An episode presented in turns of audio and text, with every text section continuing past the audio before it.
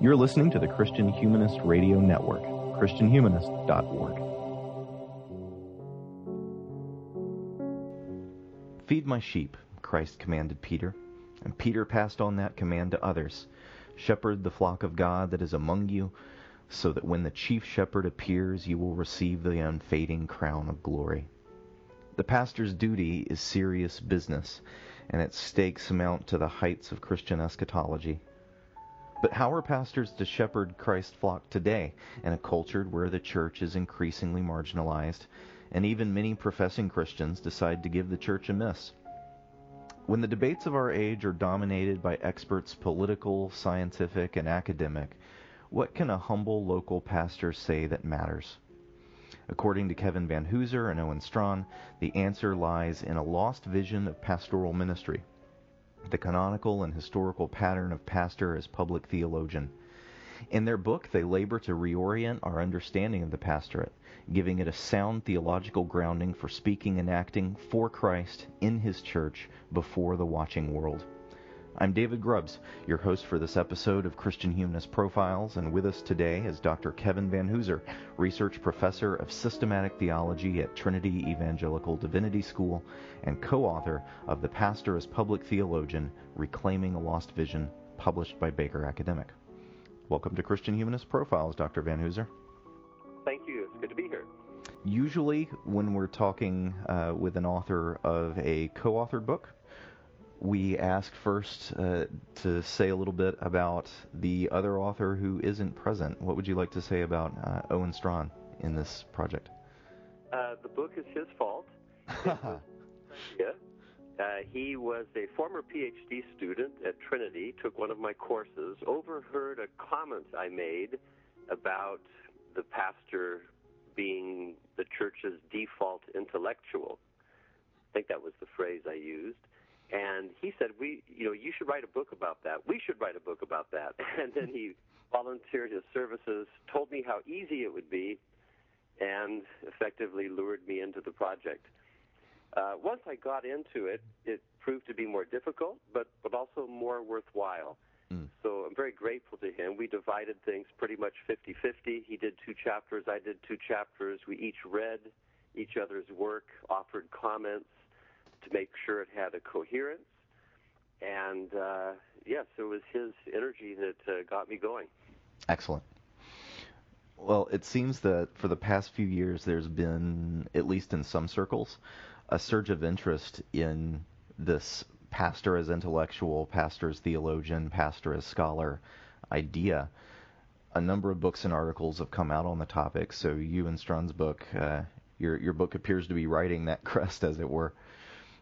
What in the church or the culture is motivating this conversation about pastors as theologians, and where does your book fit in that conversation?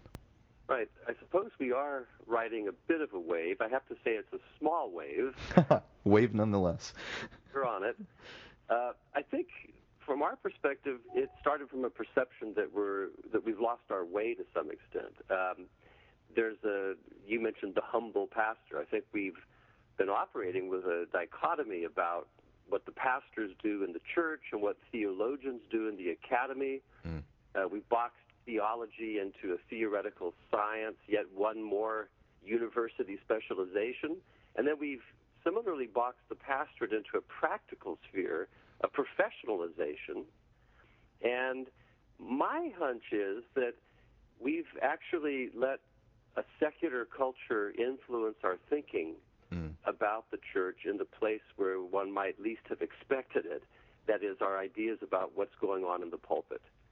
So I, I think to some extent, the uh, very idea of what a pastor is and what a pastor does has been somewhat secularized in so far as we, well, to the extent that we think of pastors as uh, a person who manages other people or programs, a mm. managerial uh, idea.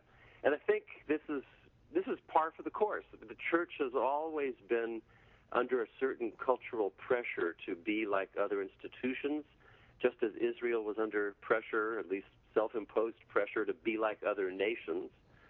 And I think this is basically a result of a confusion about what Christianity is and what the church is and is here for. Mm. So our ba- our book makes a case for pastors being uh, local theologians, and I can say more about that if I need be. But instead of being business managers or entertainers or therapists, we're saying pastors are first and foremost local theologians, theologians that serve a particular community in space and time. Well, I like pastors and I like theologians and scholars, so combining those ideas seems a very natural move to me. Uh, but there have been some cautions raised about that kind of combination. Um, I'll just note uh, an article by Mark Jones on uh, the Reformation 21 website. Uh, Andrew Wilson did a recent article in Christianity Today on that topic. Uh, we don't necessarily have to delve into the details of those pieces, but I was thinking about those as I was reading your introduction, and that many of the objections that I'd seen in those other articles were actually addressed in the way that you define your terms of pastors as public theologians, organic intellectuals, and generalists. So could you unpack those ideas? Sure. And yes, I think you're right. I anticipated certain objections. I just didn't think they'd come so quickly. book had only been published a few weeks, and then there were people, as you suggest, writing articles about saying how impossible this was. Uh, but the first thing I want to say is the pushback that you mentioned in both mm-hmm. those pieces was pushback against the idea of the pastor scholar. Mm. So, as in all important discussions, we have to define our terms. And we did not call pastors to be scholars. We used the term public theologians. And that doesn't mean academic theologians. Mm. We use the word public theologian and also organic intellectual. So, uh, I, I do think I need to spell out these terms.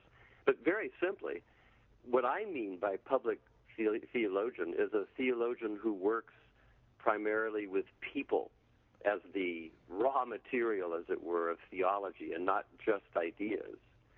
Um, the pastors are public theologians because they're working with people, among the people, for the people of God, and for the sake of people everywhere, because the church should be for the sake of the world.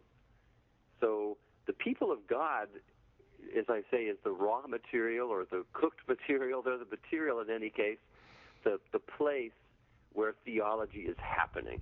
So that's what I mean by public theology. Sometimes people mean a theologian who engages in issues in the public square, and it may involve that.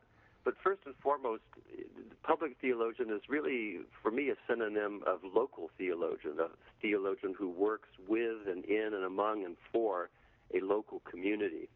And that's tied in with the term organic intellectual. Mm. It's I didn't invent that term. I've actually borrowed it from an Italian thinker. But in any case, an organic intellectual, unlike the academic intellectual, is located in a community. And an organic intellectual is someone who is able to articulate the concerns, the convictions, and the commitments of a particular community. I think that's a fine idea or you know uh, description of the task of a local theologian.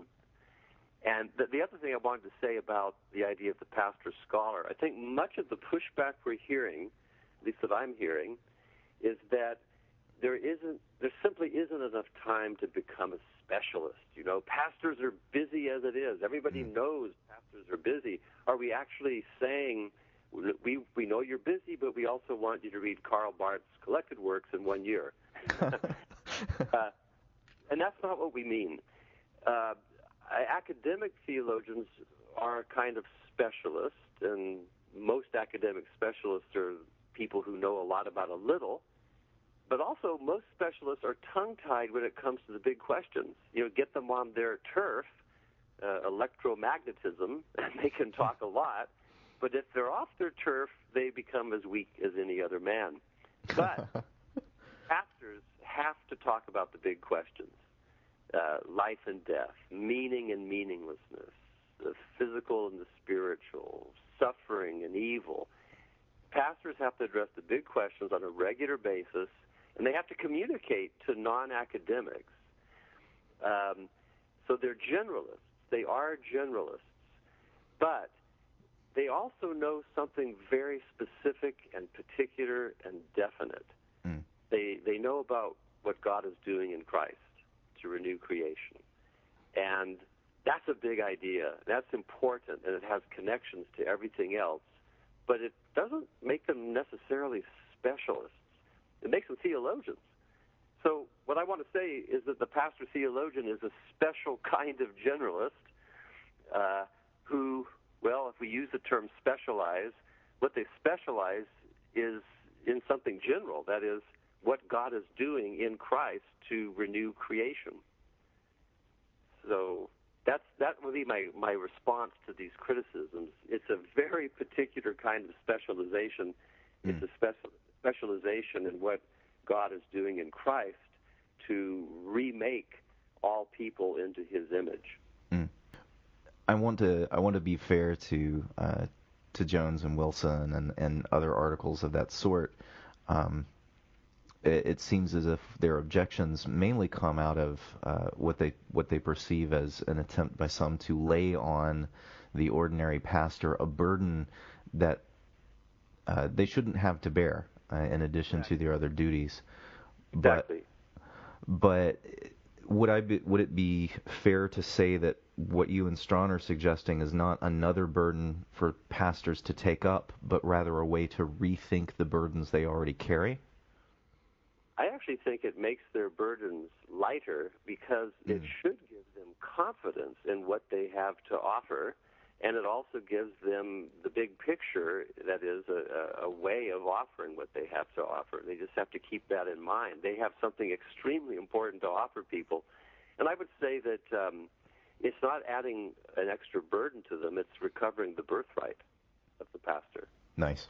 Well, one of the things that we should, I guess, note at the outset. I, I, we've already mentioned that you have a co-author, Owen Strachan, but there's also another distinctive feature of this book. It's not only a book from two theologians aimed at pastors, but it's also an anthology of essays by pastors who are, uh, I, I, believe, pursuing in practice what you and Strachan uh, theorize or theologize is maybe the better way to say it. So what role do these essays play in your project? And why would you consider it important to actually integrate them into your book instead of doing some kind of separate essay collection or something of the sort? Yeah, that's a good strategic question. Uh, well, both Owen and I are located in the academy. I've been in it for a few years. He's starting out. But given our location, we have little credibility. that is, so we're not practicing pastors. So what gives us the right mm. to pontificate or evangelize uh, about what pastors are supposed to be doing? Uh, why should pastors trust what we say if we aren't, you know, in the trenches alongside them? Mm. So we felt it important to have these essays from 12 respected practicing pastors uh, provide corroborative evidence that we aren't simply wide-eyed idealists or wild-eyed utopians who have no understanding of the actual situation on the congregational ground that pastors face. Mm. Uh, so, in a sense, these essays give us, we hope, street cred or pew cred or folding chair cred, depending on how high your church is as far as where you meet. Excellent. Well, I, I, certainly enjoyed those. We won't be treating any of them in detail, and, and unless you wish to bring up a particular one while we're, you know, covering another topic.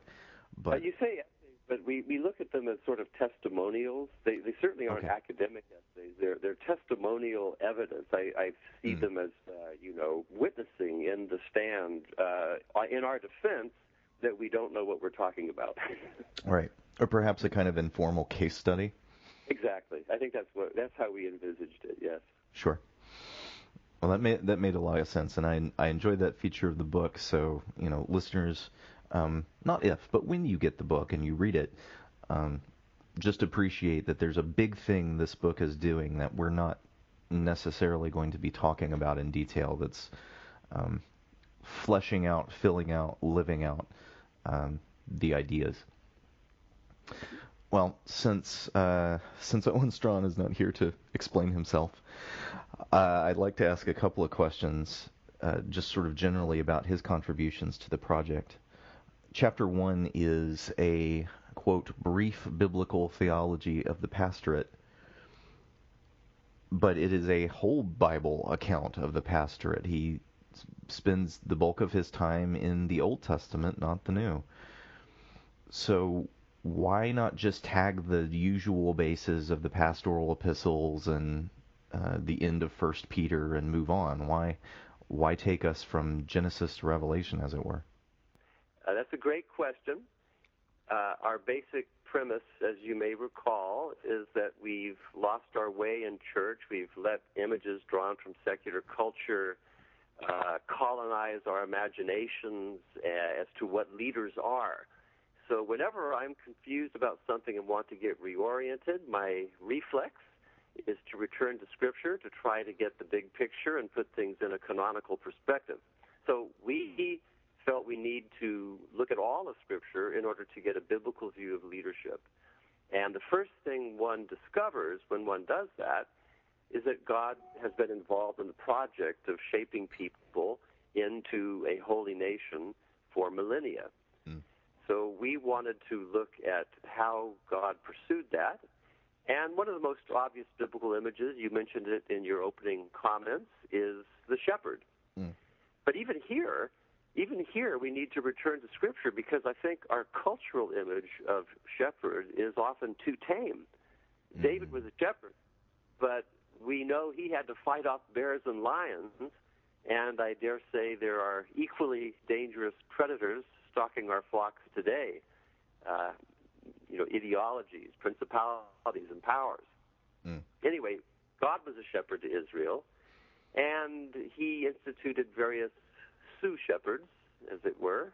uh, we have prophets and priests and kings. Kings is a little problematic because even Israel's original desire for a human king uh, apparently was influenced by the surrounding culture. So one wonders uh, about the extent to which kings are a good role model. But on the other hand, human kings are, are simply earthly representatives or types of the heavenly king. We know there is only one sovereign. Same with priests in the Old Testament. Uh, interestingly, the New Testament never refers to pastors as priests. Mm. But in the book, we argue that pastors are like priests insofar as they minister God's grace, and they're like priests insofar as they express the gratitude of God's people for that grace through prayers and sacrifices of praise. Pastors are like prophets in ministering truth, the Word of God, though they, they do it in, in sermon, perhaps, rather than words of prophecy. And then pastors are even like kings to the extent that they exemplify wisdom and shepherd the people. Mm. So I'm not I'm not convinced it's simply a coincidence that King David learned the regal ropes uh, tending sheep. And when I was reading that particular chunk of the book, uh, it suddenly occurred to me that it makes sense uh, in in light of this connection between pastor and, and king that the main canonical contribution that kings of Israel made is in the wisdom books. Exactly. I think that's really important. Also, uh, we know that when the New Testament uh, unpacks how Jesus is the Messiah, the Christ, it does so in terms of showing him to be a greater, more excellent, definitive prophet, priest, and king, mm. and uh, and the shepherd, of course, as well. So just as we're mirroring Christ's work as shepherd, so I think we can at least mirror or participate in his work as prophet, priest, and king. Excellent. So that we follow the model of the chief shepherd. Well, the same question I think should be asked of chapter two, also uh, also Owen Strachan's chapter, which is an account of the pastorate through church history. This one, maybe not all of the circles uh, in evangelical Protestantism, but at least in some might need a certain kind of justification uh, because outside of I guess Jeremiads focused on the last 50 years or so. Most of the books on pastoring I've read are content with engaging the first century and the 21st century and just sort of dropping out the ones in between, except maybe the Reformation. So, what do the centuries between add to our understanding of pastor theologian today? Uh, well, you've put your finger on a very interesting phenomenon that is focusing either on the present or the first century and skipping over all those centuries of church history. I mean, it's people don't do that simply with regard to the pastor theologian. There's a temptation to do that on almost any theological topic. Mm. So, I think your question, if I can ramp up the volume a little bit, your your question is really why does church history matter for anything? Mm, yeah.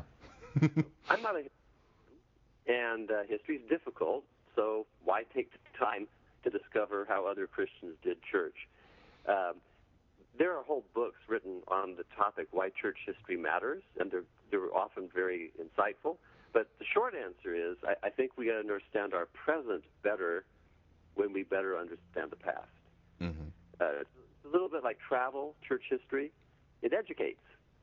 Uh, in particular, when you travel or when you do church history, you come to see just how culturally conditioned you are.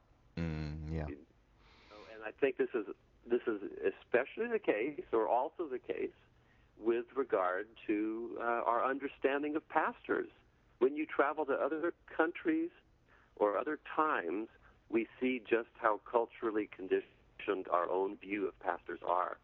Mm. But I think Christians have an additional reason for studying church history. Uh, not only is it cheaper than travel, but uh, if we really believe that the Holy Spirit has been active down through the centuries, guiding the church into all truth, then we have an extra reason for paying attention to what the church has thought and done about pastorates. So you mentioned the Reformation. I do think that period in particular gives us very rich insights uh, because there were priests in the medieval era, and the Reformation, in one sense, recovered the pastor as minister of the word. Mm. That has become an important uh, notion for our book. I think the reformers also rightly understood their vocation as making disciples and forming a holy nation that is a set apart people for a set apart purpose of being a light to the nations. I think of Calvin's Geneva and how serious uh, the pastors in and around Geneva were as to their uh, role of forming a holy nation. Excellent. And even before that, the chapter delves into uh, figures like Augustine, who w- we might think of today mainly in terms of enormous books that he wrote, but he was also a pastor. He was also regularly preaching, and he was also regularly speaking on behalf of the church within the public square. So there. Uh, yes, and that is something we wanted to just remind our readers of, namely that in the past, uh, theologians were regularly pastors or bishops. In fact, you know what we're seeing now is an aberration really the norm has been down through the centuries that those writing the theology books were also involved in active ministry mm.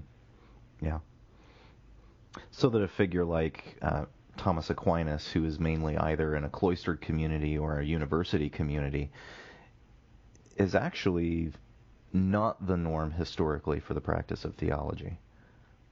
That's right. Uh, theology did become a university discipline around Aquinas' time, and yes, he's one of the better exemplars. But even after the Middle Ages, you know, back in the Reformation, uh, for a while there, again, the people writing the books were active pastors. Mm. Excellent. Well, chapter three is yours, so with your permission, we'll move on to it.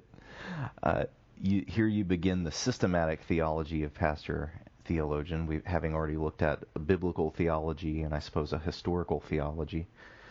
So here at least I thought that I would be on familiar turf, right? uh, at one point I was in seminary. I thought I would, or in Bible college, I thought I was going to be in pastoral ministry. So I read lots of books about pastoring. But Yes. I thought this was going to be familiar turf. But your opening move was a surprising one. Uh, your governing theme is the mood of the pastor theologian. So why begin theologizing about theologians, which is very cerebral, by getting in the right mood, so to speak? Yeah, fair enough. Uh, well, I'm glad I what I do wasn't obvious. I have a couple of reasons for choosing mood, and I, I agree with you. It, it does seem to be a rather odd choice to begin discussing the work of the pastor theologian.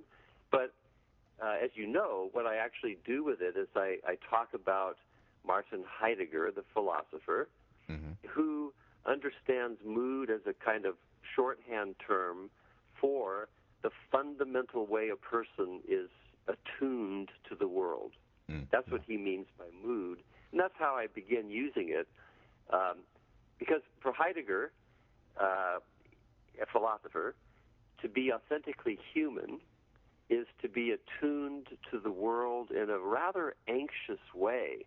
And Heidegger says our basic mood is a kind of being towards death because, for Heidegger, a philosopher, the truth about the human condition is finitude.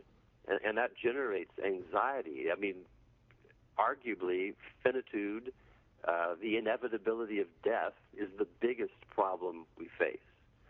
But uh, for Christian pastors, they know death is only the next to last word. They know that Christianity isn't simply about morality, but a new kind of existence, uh, eternal life. It's not about ethics, it's about es- eschatology, that is, God's breaking in to our world in Christ to make all things new. So, uh, the, the one thing the pastor knows, this, this goes back to the question of specialization, the one thing the pastor knows is that eternal life is a possibility because of the resurrection of Jesus Christ. Mm. So, if the gospel's true, which I believe it is, then pastors, theologians, and indeed all Christians, uh, pastor theologians should exemplify and embody not being towards death, but the joy of being towards resurrection. And so I, I see the pastor as a placeholder in a community who is attuned to reality in this joyful way because of what the pastor theologian knows about the resurrection of Jesus. And then the task of the pastor is to help church members live into that reality, live into that distinctively Christian way of being in the world. So, so theology involves ideas, but it's about more than that. It's about our fundamental attunement to reality. Hmm. And, and so let me just add this then. Um, all I'm trying to say is that a pastor theologian exists to help people get real and to get in tune with and in touch with reality. Hmm. I think Freud was wrong. Christianity isn't about wish fulfillment, it's about reality. Hmm. And, and then that leads me to the other sense in which I use the term mood. When we talk about grammar, we have the imperative mood, the interrogative mood, and the indicative mood. I think theology is largely, not exclusively, but largely a matter of the indicative mood, that is, of saying what is. Hmm. And what we especially want to talk about is what is in Jesus Christ, the good news that is in Jesus Christ. That's indicative. So, for these two reasons, existential and grammatical, I think the term mood is a, an interesting choice for, you know, introducing the idea of the pastor theologian in a systematic theological framework. Well, I thought it Does that make worked.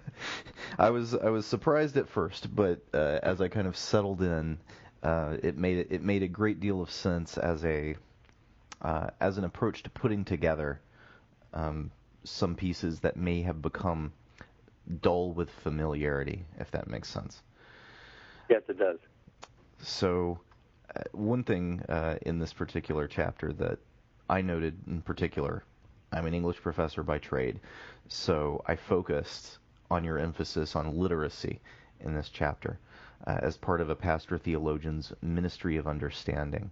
Um, biblical literacy, that made sense.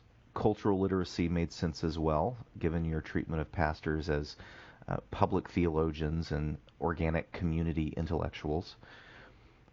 But you spent several pages on human literacy, reading novels, uh, which was unexpected, and for me it was delightful.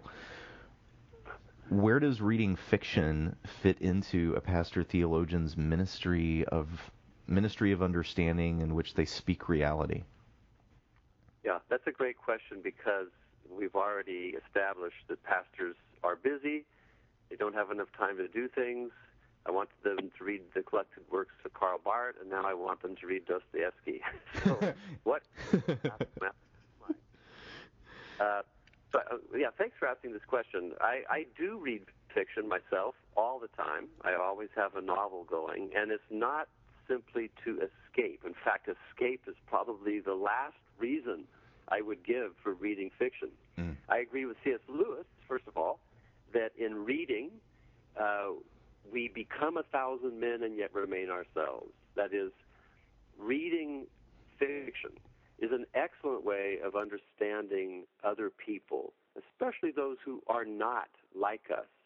And I would have thought mm. pastors uh, would be very interested in reading fiction because they've got people in their congregation who've had lives and experiences with which they can't relate directly. But if I were a pastor in a particular place, I would want to read literature that somehow opened up those people like a book to me, you know, that hmm. would be about the lives of those people. If I were if I were in mid 20th century Oklahoma, I would I would want to know John Steinbeck's The Grapes of Wrath, you know. So that would be one reason. The second reason to read fiction, though, is that it helps us, I think, understand the human condition in general. Not people who are unlike us, but problems that we all have in common. Mm. And uh, while I like all of the arts, I think fiction and novels and poetry in particular can get into the human condition in a deeper way because uh, language, which is their medium, is such a supple and expansive instrument. Then, thirdly, so I've said we read to uh, learn about people who are not like us. We learn to read about the human condition in general. Thirdly, I think we read to understand the times in which we live better. Uh, it's an excellent way, reading fiction, of, of tracking cultural trends, of seeing what's trending. I think that's the trendy way to talk about it. Mm-hmm. And uh, so, one novel I read recently does this. Uh, Jeffrey Eugenides wrote a novel called Middlesex. And when I saw the title, I thought at first it was about Thomas Hardy country, but then realized it, it's about the experience of being a transgendered person. Ah. The narrator starts off as a girl and transitions into a boy.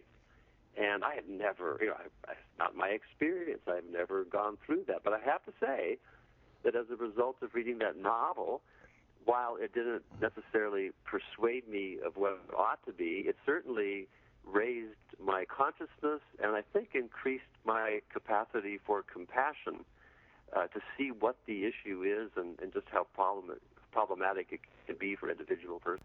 That would be particularly useful for a pastor, uh, not necessarily uh, in the pulpit, though, though probably in the pulpit as well, but in in the ministry of uh, personal counseling and personal uh, uh, the shepherding of, of individual members of, of the congregation.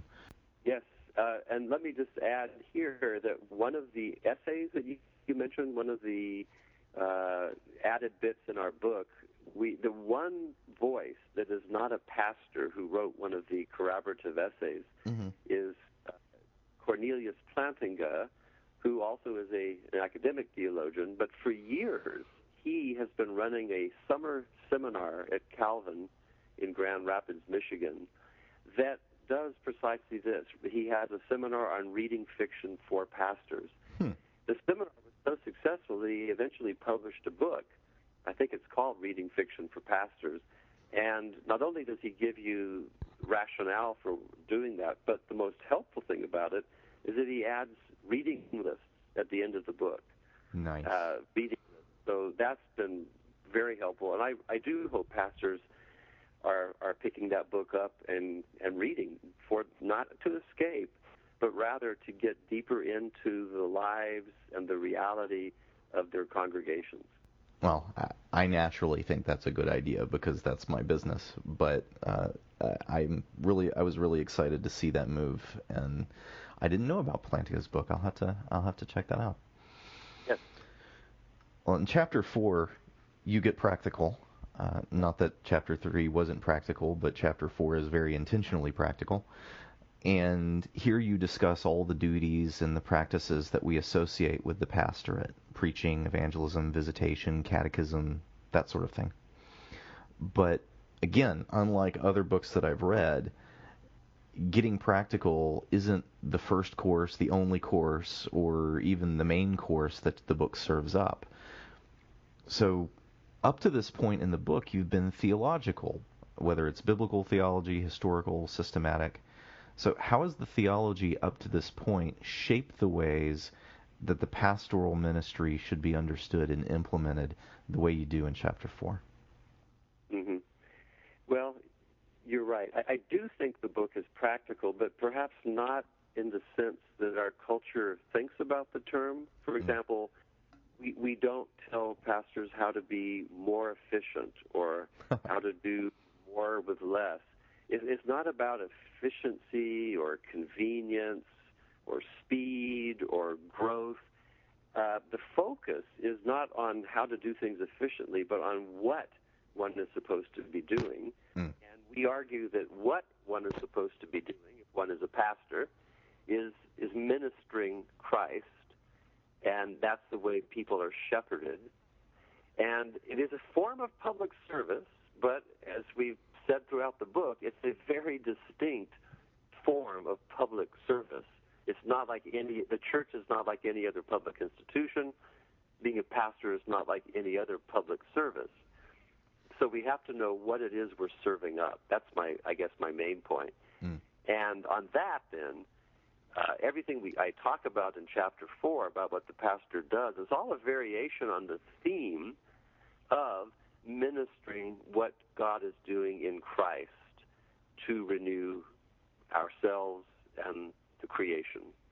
That's it's all variations on that theme. So we can't do things effectively. We can't even be practical unless we first understand uh, what it is we're trying to minister.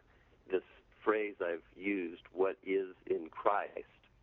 It's a little phrase, but it's it's a shorthand term for everything the triune God is doing uh, in Christ through the Holy Spirit to remake us into the image of humanity as we were supposed to be, uh, how God is reconciling communities that have been estranged, and everything that uh, God is doing in Christ through the Spirit is uh, what we're trying to minister. But we can only do this, we can only be practical, we argue, if we understand the scriptural account of what God is up to. That's the big question. What is God up to in our world, and mm. how can we participate in it? So we have to understand the scriptures. That's why that biblical component is there. And haven't said this yet, but I think I've implied it. One of the most important aids for understanding Scripture is to know how earlier generations of Christians have understood it. So I would argue that all of the three previous parts of the book, the biblical, historical, and systematic parts, they're all uh, there for the sake of helping ministers be practical, which by which I mean being excellent in the peculiar pastoral practice mm. that one is called to do. Not simply being efficient and all that, but but pursuing the pastoral practice with excellence. Mm.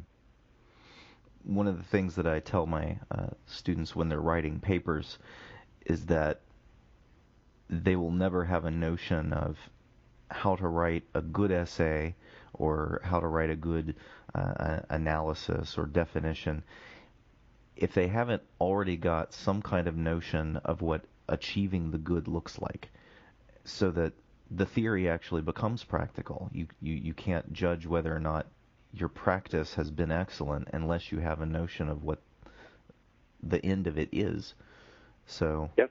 this is practical yep. in that sense well if I might, uh, I'd like to chase a rabbit for a moment. Uh, in this chapter, one of the ways that you theorize pastoral ministry is through the analogy of construction, that pastors are building God's house. Right. Um, in this discussion, you turn to Ezra uh, and Nehemiah, and to my delight, because I study Old English literature, you turn to the Venerable Bede's commentary on these books. Um, would you mind commenting a bit on this section of the uh, of the chapter and uh, I guess your, your, engagement with Bede uh, as a writer and a, a theologian in this check, in this chapter? Sure. And let me say that I'm glad that now I know there's at least one person who's happy there's something Anglo-Saxon. well, um, I'm I am not an expert in things Anglo-Saxon, unlike yourself, I'm afraid. And uh, I have to admit, I came to be a little bit by default. I, I was working primarily on the biblical text, Ezra Nehemiah, thinking that there may be something in the parallel between rebuilding the walls of Jerusalem and rebuilding the temple mm. and our present situation in the church. That was my hunch. But uh, most of the modern commentators I consulted on Ezra Nehemiah, they, they did not help me in pursuing that line of inquiry. So I turned to the uh, patristic commentary on the Bible, uh, this massive project overseen by Thomas Oden, looking at what early church fathers have said, mm-hmm. which I'm very pleased exists. And uh, I have the commentary volume on Ezra and Nehemiah, but I was astonished to discover that unlike all the other books in this patristic commentary series that draw from a variety of authors, highlights, as it were, on various biblical uh, bits, in this volume on Ezra and Nehemiah, almost every entry is by Bede. Huh. Uh, so yeah, I was astonished about that. So then I thought, well, this is this is this is crazy. You know, why has no one else written about Ezra and Nehemiah, and why is it all Bede? So I went then and tracked down his commentary, and I think this is right. I think he is the first person to write a full length commentary on these books. Mm. And that impressed me. The other thing that impressed me was that he uh, had shared my intuition that Ezra Nehemiah could profitably be read uh, with a focus on the church. Not, mm. of course, the 21st century church, but the contemporary church. In other words, repairing the walls of Jerusalem uh, for Bede is, is a little like code for repairing the walls of the temple. And, uh, well, we Christians are a living temple. We are being built stone by stone. We're living stones, Paul says. So this gets into the, you know, whole question of whether we can read the Old Testament Christianly but this is what impressed me about Bede. I think we can, and and he did. Excellent. Brief note on that, um, and I'm I'm not an expert on Bede, but one of the things that I've encountered is that much of what Bede did was to transmit the patristic commentary on the the books of Scripture uh, for uh, his own posterity. But when he saw a gap, uh, as he found with Ezra Nehemiah, when he saw a gap, he attempted to fill it as best he could in the manner of the best that he found in the patristic witness. So, uh, my guess is that what you're finding in his commentary on Ezra Nehemiah is the Venerable Bede doing his best to write the Ezra Nehemiah commentary that Augustine or Jerome didn't. That makes sense. It makes sense because I did wonder even about his inclusion in that series. You know, mm-hmm. are the dates right for him to be called patristic? But but what you're saying makes sense of his inclusion. Mm. He's very much in their manner, even if he is not of their time. Yes. Well, much has been left uh, in the wayside of this conversation, which is why our listeners should go get the book for themselves. But so far, I've steered the conversation. But on our uh, on Christian Humanist profiles, we like to thank our guests by letting them have the last word. So, what would you like to our listeners to consider as we end this interview? Whether it's something in the book that we've not we've not yet covered, or a thread of conversation you'd like to follow further, or anything else you'd like. Okay. Well, thanks. As you know, I teach at a seminary, and so I teach prospective pastors for the most part, but uh, many of them, many of my students are also thinking about becoming academics and going into, uh, you know, for PhDs and so on. I, I guess the thing I would want to say is first that pastor theologians don't have to be the smartest people in the room to succeed in their vocation. Mm. I'm impressed by the apostles in the book of Acts. Um, when they're on their own, they get called before the high priests and the elders and the scribes to give an account of what they're saying. This is in Acts 4. Mm. And all those all those folks, those high priests and elders and scribes, they're all they they would have all been highly trained in rabbinic schools. They would have been the academics of their day. And we're told in Acts that they saw the boldness of Peter and John, and they were surprised by their boldness because Acts also tells us they perceived that they were uneducated common men. Mm. That's significant. Peter and John were able to astonish the academics but they were uneducated common men. So on the one hand, because of the nature of the specialization, pastor theologians don't have to be the smartest people in the room to succeed in being even organic intellectuals. But then the second thing I want to say, which may seem uh, to contradict it, but I don't, I don't think it does. The second thing is that the smartest people in the room would do well to consider becoming pastors rather than professors if they want to do something really challenging. There's nothing harder than doing theology with real people. Mm. That was one of the things that I appreciated about your introduction uh, to this book. Uh, was the valuing of pastors that was in it. Um, so if there are if there are pastors listening, and I believe we have we have listeners who are, or people who are considering it, yeah, that's a good last word.